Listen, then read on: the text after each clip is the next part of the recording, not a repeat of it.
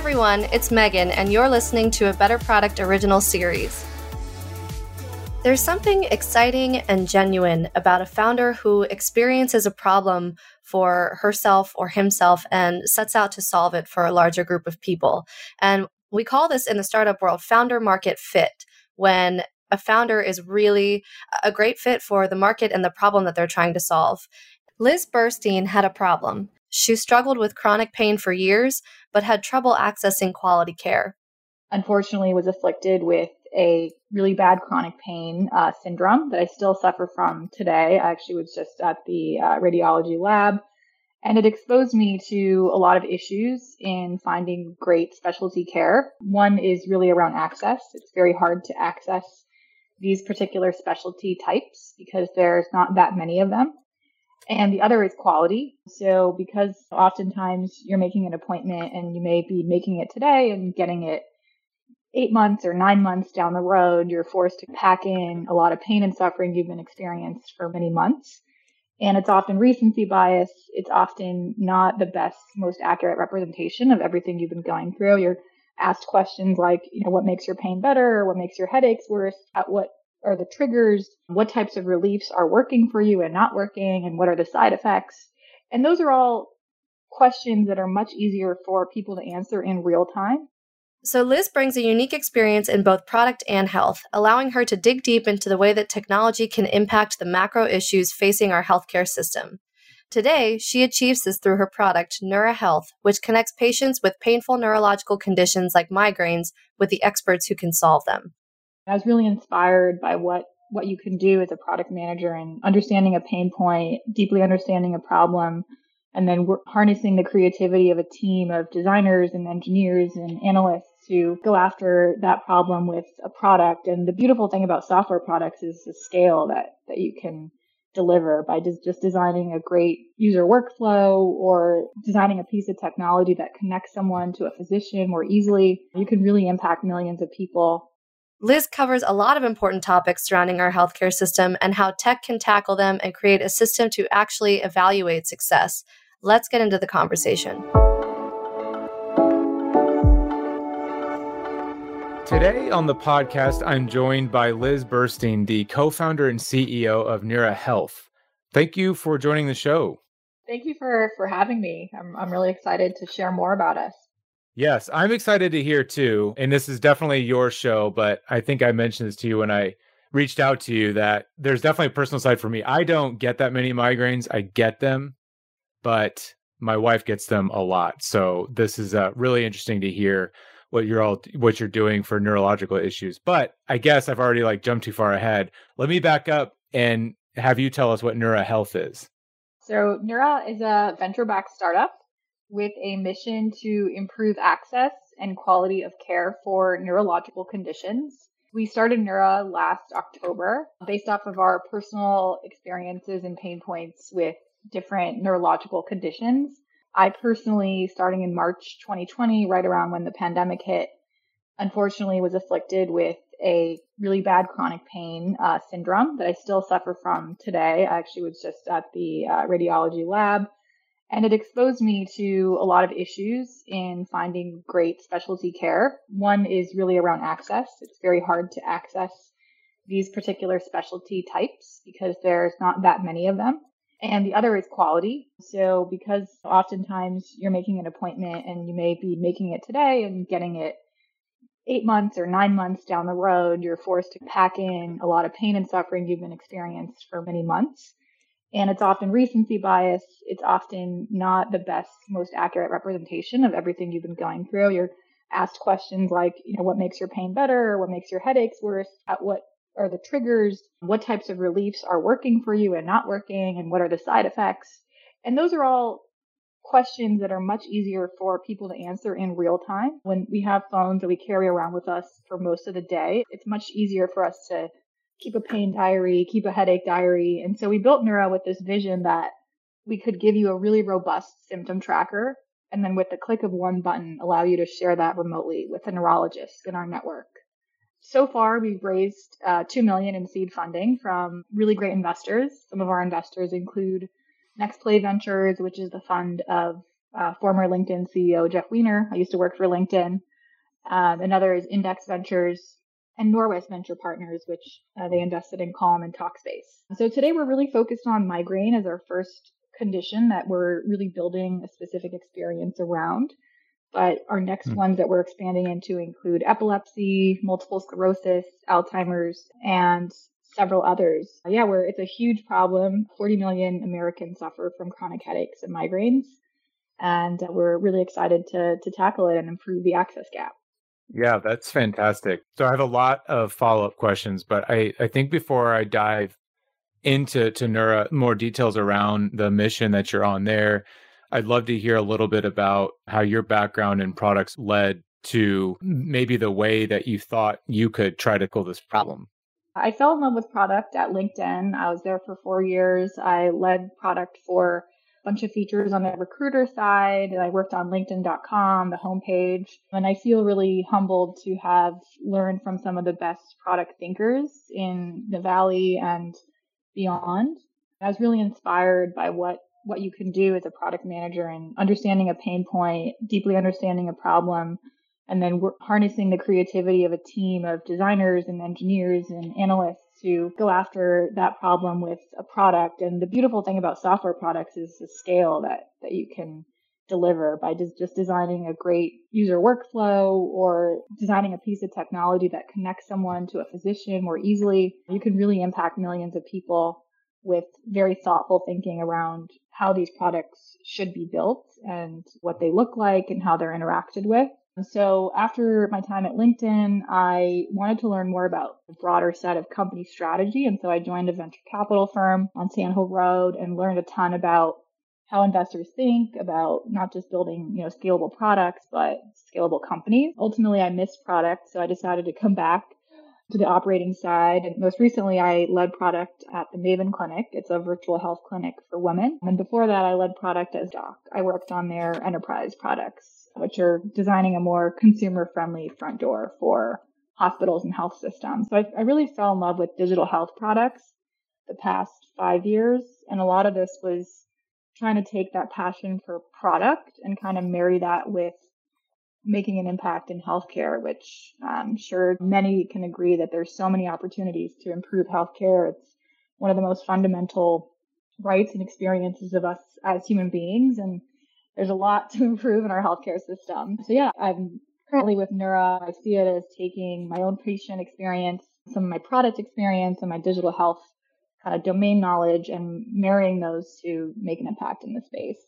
How much did your background was something like so definitely the product background easy to see from maven clinic i was looking at them before this and, and connecting that to what you're doing now and it seemed maven seems really focused on empowering women and and there was a really particular focus on empowering a group of, of people that might have challenges that are not being served how much did that affect the lens that you brought over to to starting neura yeah, it certainly had a huge impact on me. I think both Doc and Maven, I learned a lot about the opportunities to improve access, healthcare workflows, a lot of the operational challenges of running a clinic. Obviously, different condition sets so Maven's very focused on maternal health outcomes and all the different paths to parenthood, which is another big area of opportunity, improving access to care for gestational diabetes, infertility issues. So these are all massive conditions and they do have similarities in fragmentation of healthcare is quite a challenge, access is a challenge, finding affordable care is a challenge. But Maven's a little different in not just the condition, but also distribution channels. So they're very focused on employer distribution. Currently, Neura is direct to consumer. So we essentially sell directly in places like the App Store, Facebook, Google, and many other channels. And uh, we may end up expanding to employers at a later point in time. But yeah, I learned a ton there, and it was definitely played a role in inspiration for this business. So you've mentioned this word a few times. I want to make sure uh, I understand what you mean by it. But you've talked about issues with access. Can you explain more about with, with regards to headaches, migraines, and the the future for Neura? What do you mean by improving the access to care there? So access is a huge problem in many of these conditions, but particularly in neurology, there is a massive undersupply of specialists. There's just not enough uh, neurologists to serve the demand of people with uh, neurological conditions. So in the US, there's under 10,000 neurologists, and each of them would have to see 10 times the number of patients that they currently see in order for oh, wow. patients to be able to get care in a reasonable time frame. So what that ends up affecting is care. And a lot of times when you're having a debilitating uh, neurological condition, even if it's a headache, if it's struggling with cog fog from MS, that's just too long to wait. And so what ends up happening is some people just don't get care and they suffer. Others go to urgent care or the ER where they're not really equipped to deal with these conditions in the right way. And others try to go to their primary care doctor and get put on really high uh, doses of ibuprofen, Advil, and again, it's just not the right specialty type for that condition. The access problem really just stems from this mismatch of supply demand that's really pronounced in this particular condition area. Necessarily you're not uh, creating a a platform to create more neurologists. So how does neura help solve that sort of statistical problem that that there is of of undersupply of specialists? The way we're tackling that is by building a product that makes these neurologists more efficient and so, in the typical neurology appointment, a lot of neurologists, even to this day, are doing a you know very traditional intake. Some of it's still on pen and paper, some of it's on Microsoft Word, but it's a pretty lengthy questionnaire around history of present illness. Tell me about your headaches. What makes them better? What makes them worse? Tell me about your triggers. And firstly, it's just inefficient because it's obviously taking their time that they could otherwise spend in another appointment helping more patients. But not only is it inefficient, but it's also just not the best way we can be collecting accurate data from someone. And I've experienced this many times myself. I have walked into an appointment with a chronic pain specialist and asked the same old questions over and over. And um, I ended up building a Google Sheet to track uh, my pain really diligently and how it correlates with diet and hydration and stress and exercise. And I brought this sheet into my pain management specialist he didn't have the tool set to do anything with that data. I really wanted him to take this data and help me faster and more effectively. When I did that, I said, what if we had an app that allowed us to record this asynchronously and then a provider side product that effectively summarized the data so the clinician can instantly see what's going on and really get the right level of, you know, product assisted diagnosis. So the appointment's more efficient the quality of data being ga- gathered is better. And the better data you can give someone, the better decision they can make. That's really how we're driving uh, efficiency for this access problem. That makes a lot of sense. I think what when you're talking about you know even your personal challenges i think of with my wife has suffered from debilitating migraines that last weeks at times. And what i've learned from that experience was if i hadn't been married to her and seen this happen and what you're talking about i would never have imagined there's even a problem. I mean, i've had migraines that are very situational. It'll go away within 24 hours and i just rest. And then you take some excedrin and all that but what I've witnessed and more what you're talking about is something more serious and debilitating. Where I'm going with this is it seems to me one of the challenges must be that a lot of people don't recognize that these are actually issues and that they might be not necessarily misdiagnosed, but just misperceived. My wife every time we talked about migraines to people, they all had their remedies like, oh, take some Excedrin and do this. Like, no, like you don't understand. It's way more in depth than that. How much does that type of, I wouldn't say stigma, but maybe just like education and understanding factors into the work that you have to do as well? Yeah, that's a huge piece of it. So we see people who know they have migraine or know they have vestibular migraine or certain type of headache. And we see a lot of people who they're not even sure, does my occasional headache fall into the category of migraine? Is it something that's serious? So we, we do help with understanding that kind of frontline question. There are actually over 150 different types of headaches. And so we have mm. a very robust quiz and intake that we built in collaboration with our, our medical director, who's a, a renowned headache specialist at NYU Langone. And we built this purposefully to help someone who's diagnosed, but also someone who's not sure and it was really important for us to build that and have it in front of our product so people can really assess is this virtual headache clinic a fit for them? Is this virtual migraine clinic a fit for them? That's a question we, we hear a lot, and it's a, a big, important one for us to be able to assist with, not just um, to help people get better, but also to to make an honest calculus of, you know, can our product help them? Is it the right fit for them? That makes a lot of sense and got me thinking, you know, so as you're using this product, how do you judge its effectiveness? Like how how can you tell that Neura is working? Ultimately, uh, we ask a lot of questions that hit on outcomes. So the two buckets, there are outcomes metrics and engagement metrics. So digging in a little further to outcomes, this is something that unfortunately not many hospitals or healthcare clinics are really recording or even asking about on a continuous basis. Like they have in their EMR, their electronic health records, they have a history of what happened in the visit. But if you were to ask them, how are your patients doing today? This person that just, you know, came in, had their visit, paid their money, left.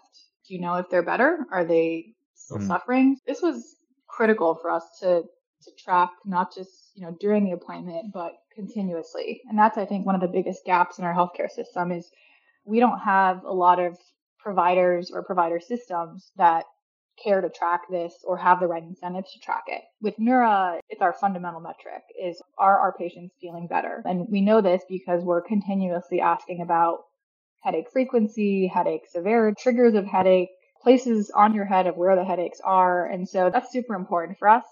We also ask during our intake every time you have an actual virtual appointment with one of our doctors we do collect information about did you ever have to go to the ER urgent care? Because ultimately, we believe that by providing this better access, we're reducing the need to go to those those visits.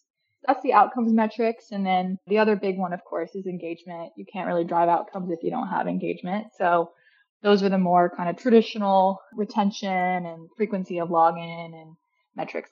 Let's talk about engagement for a minute because you've been at LinkedIn, which is a really easy type of product to understand what engagement means as as the feed has evolved. It's more from just this like digital resume that it was over a decade ago to some i don't know it's like the professionals social network now.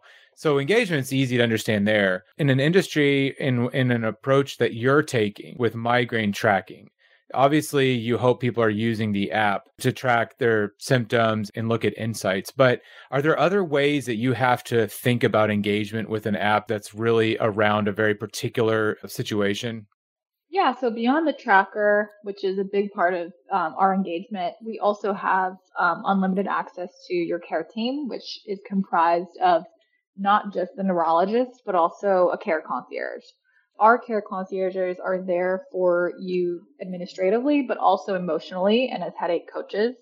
So they are the person who's there to fill the gaps that exist in the system, someone who you can really lean on, whether it's, you know, just getting a simple text that's how are you feeling today? Did that dark room rest help you? There's been a lot of studies which show that simply having someone there to hold you accountable to getting better to feel like you have a partner in, you know, effectively finding relief, that's really powerful. And so we do provide that in Neura. We're very thoughtful about how we select these concierges.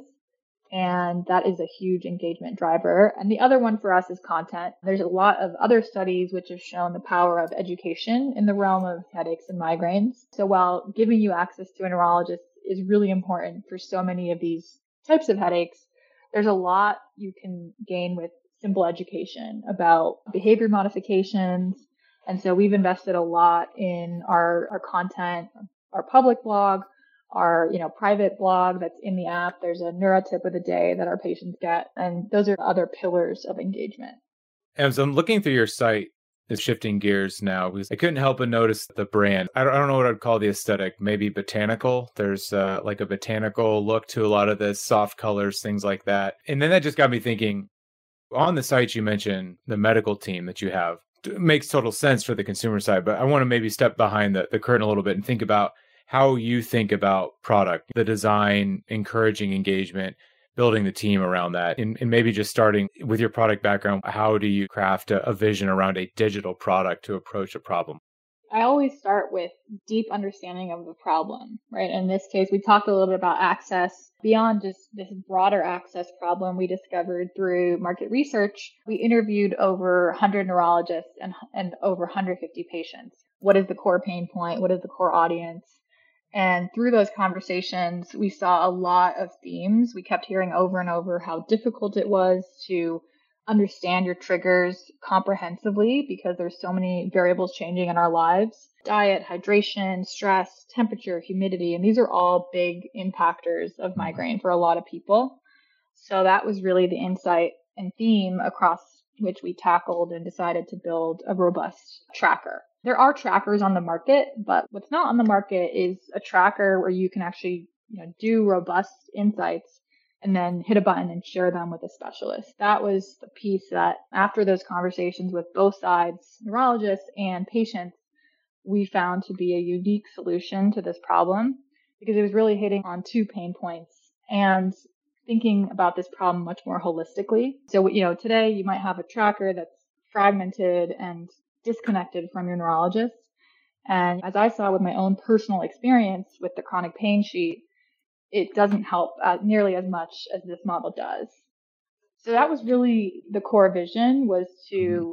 give these patients ideal holistic place where they can manage their this chronic condition that affects them and is very debilitating in one place and maximize our ability to drive great outcomes in the shortest time possible diving even deeper in that so how important is is the design and, and maybe the brand uh, of neura on the website and in the product itself? How does that factor into your vision?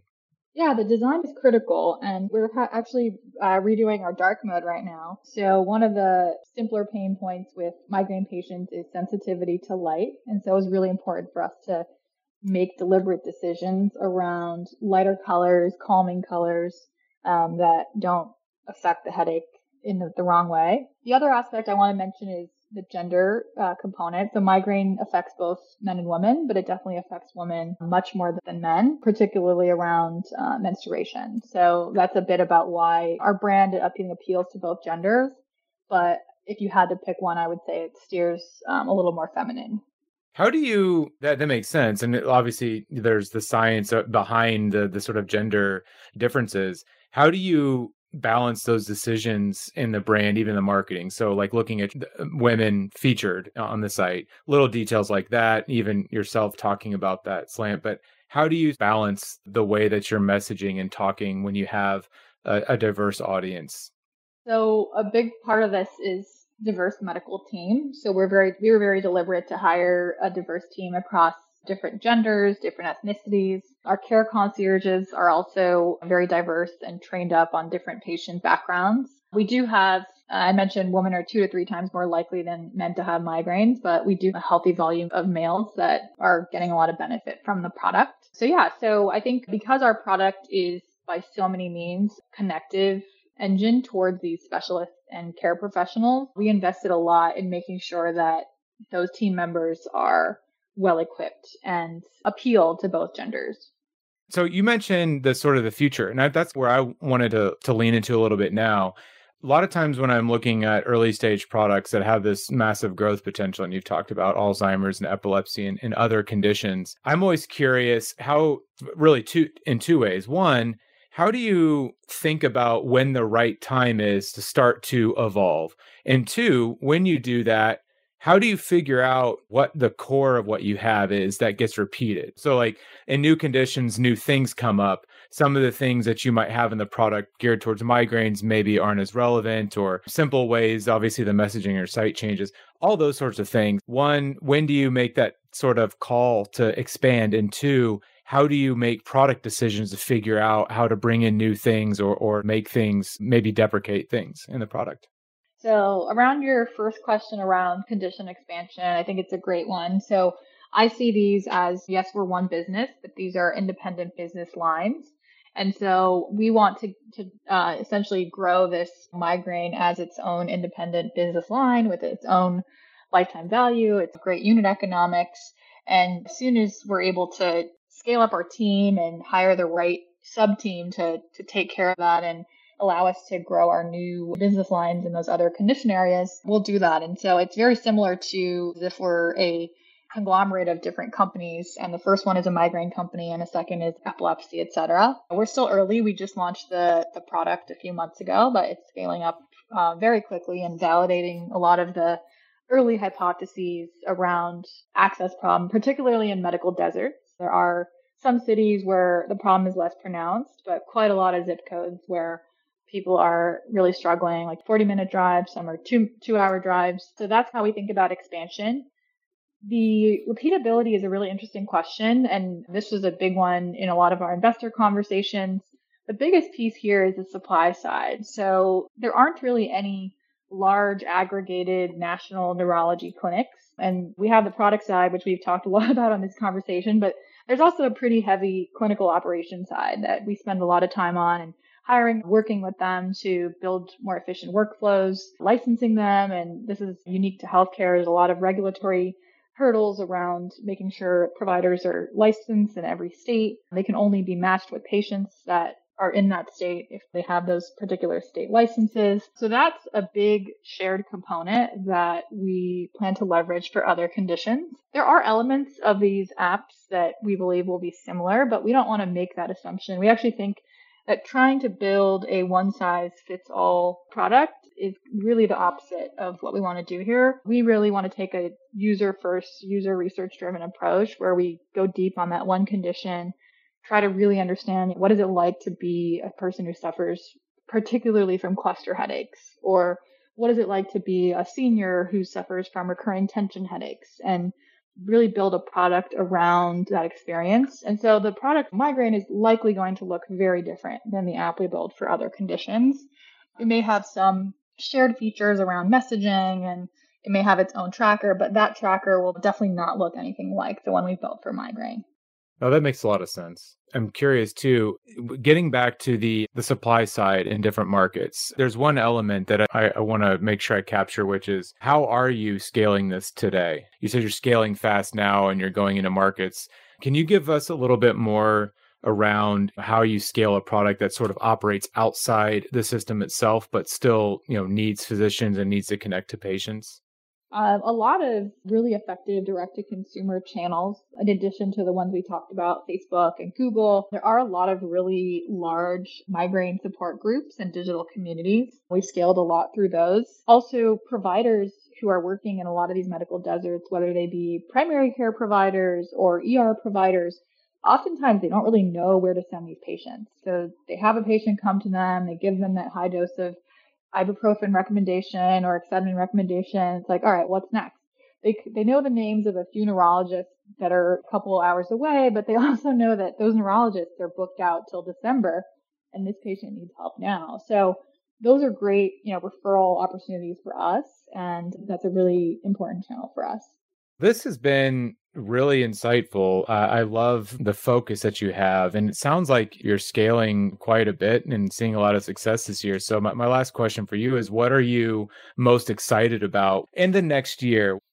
Yeah, I think the biggest piece is scaling up this business in different geographies and having that full fledged experience where we can write the prescription directly. So a lot of these states just have different timelines on clinical operations and having our clinic license there. So I'm very excited to scale up nationally. I'm also ourselves as a team, we're doing a lot of hiring. We're hiring engineers, designers, operations folks, and so really excited to build out this team. We have we pride ourselves on a culture that really emphasizes not just everything in a tech company around perseverance, great design instincts, but also a lot of compassion for, for patient experiences and empathies.